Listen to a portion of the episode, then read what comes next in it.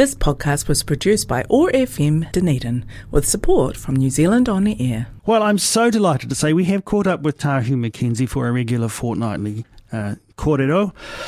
But I tell you what, it was a hen emergency that kept us from talking with her earlier. I hope everything's okay on the hen front now, Tahu, is it? Yes, I'm so grateful, thank you, Jeffrey, for your patience. I'm very lucky to have three beautiful heihei at Heihei HQ, but they're, of course, incredibly hen-intelligent and hen-genius. And having recently built a veggie sanctuary in my own garden, they managed to get in there and they were feasting upon all these tiny plant babies. So I had to deal to that this morning rather vigorously. So I apologise for my lateness due to that. I'm glad you've got it under control, Tahu. Oh, I tried. And I no doubt you and the hens will be having a little stern conversation a little bit later on just to talk about what the rules are. Gentle boundary setting. Indeed. Once again. Well, look, here we are, Tahu, the 1st of March. You must be noticing the change in seasons around you. Yes, I am. And, you know, every day at Orokonui Eco Sanctuary is different, but as it gets cooler, it's very exciting because, of course, all our beautiful fungal friends start to appear beneath the trees, and we understand all of those beautiful connections that are there in the mycelial web.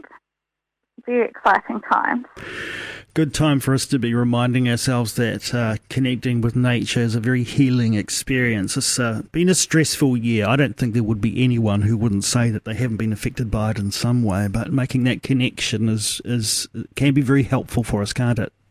It's certainly the most healing for me, and it's no mistake that I'm literally working at an eco-sanctuary that is a space dedicated to that peace and tranquility and love and care. So I think for all of us, finding a space like that inside and outside of ourselves is very important at this time. Well, if you want to share in a little bit of that experience, of course, a visit to the Eco Sanctuary is always worthwhile.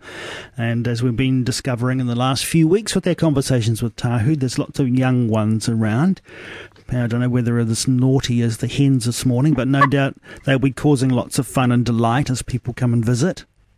The baby takahe and the takahe in general are very like native hens because they love food and they're very food oriented, and they will run towards food.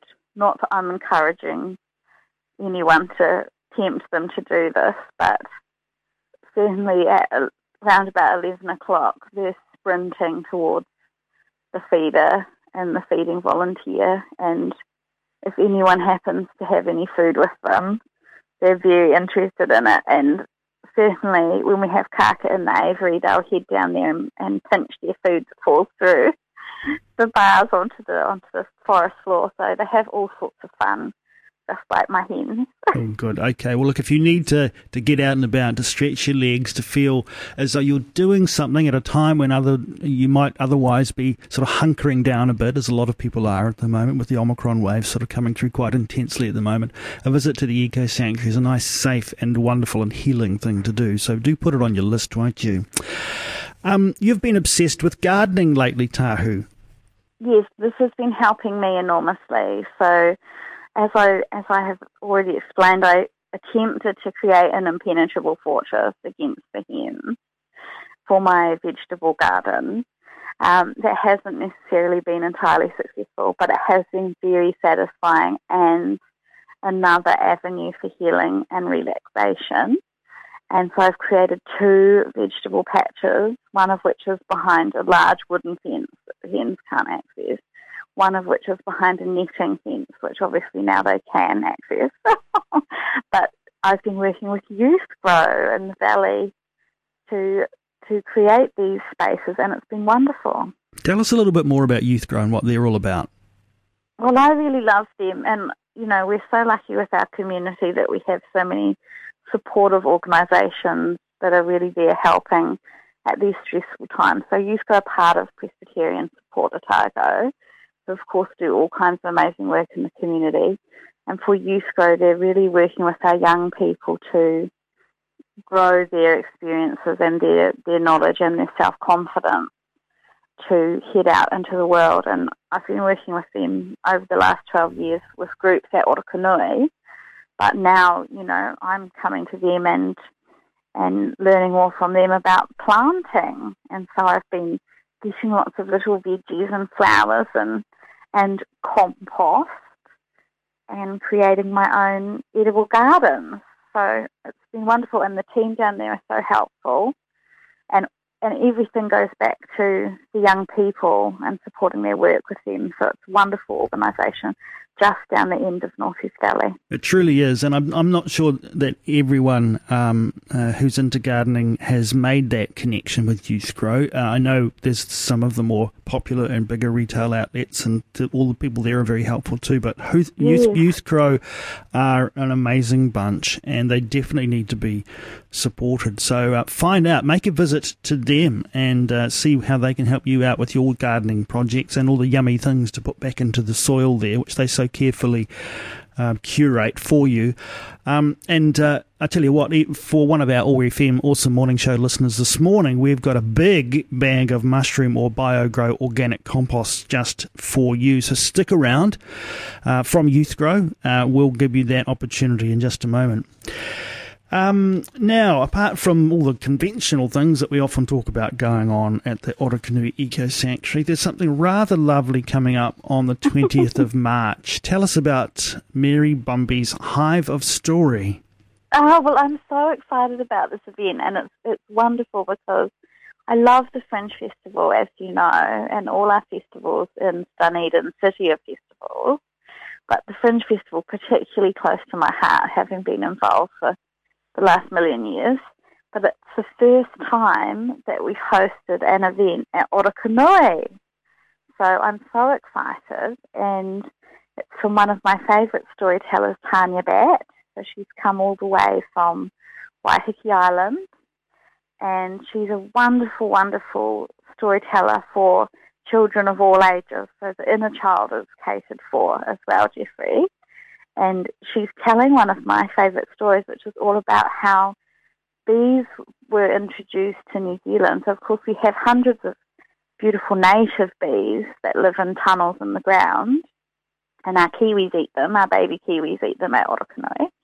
But in terms of making honey and making hives and pollinating white and red clover, that is the work of honeybees and bumblebees.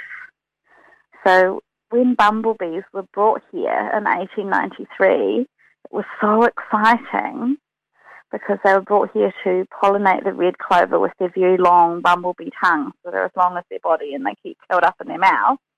And no one had ever seen them before, and they were never introduced to Australia. So people came all the way from Australia just to see the bumblebees, which I think is wonderful.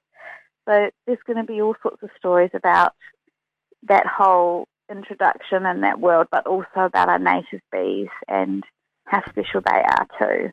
Oh, wonderful event. Music by Peter Forster too as part of this experience for Fringe. Mary Bumbley's Hive of Story by Tanya Batt at the Orokonui Eco Sanctuary on Sunday the 20th of March.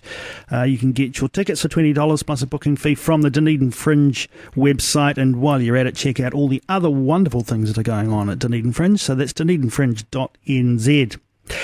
Now, Tahu, you've been rather taken by the story of one of the survivors of the terror attack in the Christchurch mosques, who's on an amazing mission at the moment.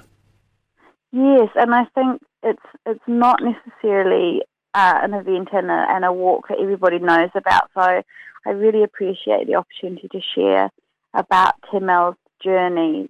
Jeff, thank you. So yes, Temel is one of the survivors from the attack in Christchurch, and he's very courageously actually beginning his walk back there today. So he's giving himself 2 weeks to walk back to the site, and along the way he will be raising awareness, obviously, but also raising funds for the charity I Am Hope, which of course we all know and love, supporting young people and people of all ages with mental health and recovery from trauma. So a really beautiful walk for peace. and a really courageous and special avenue for healing again, making that walk. 360 kilometres, no less. It's an amazing achievement from a man who is still carrying very much the scars in many ways of the 2019 terror attacks. As you can imagine, he himself was shot 9 times. Doesn't bear even thinking about what he's been through, but one can certainly understand why he has this mission and why we should support it. And Temel Atacocugu, I'm going to try and get that right, Atacocugu, I don't know how to pronounce the surname. I believe in you, it's just practice. We'll keep going. You can find out how to support him, I guess, by hopping online, Tahu? Yeah, so there is a Facebook page, Temel's Walk for Peace, and that has all the links for the Give a Little and things like that that he's raising for I Am Hope. And there's also a number of different links on there that tell his story as well. We'll follow that with interest. Get in there and support him if you are in a position to do so. An amazing story. Well, just finally, Tahu, we always ask you to select a piece of music for us today, and this piece is by Trio Mandili. Tell us about your choice today. So I think for all of us at the moment, we are thinking of those people around the world, particularly in the Ukraine at the moment, who are really going through so much change and disruption in their lives, and sending our hopes and our prayers to them, and just thinking of the ways that we can support from afar. So I thought this song would be a lovely way to unify those feelings of hope and wishes for peace for those people. Lovely thought, and we'll take a listen to Trio Mandili in just a moment. Thank you, Tahu, for joining us. I'll let you get back to wrangling those hens into place. Thanks so much, Jeff. Have a great day. Look forward to talking with you again in a couple of weeks. This podcast was produced by ORFM Dunedin with support from New Zealand On Air.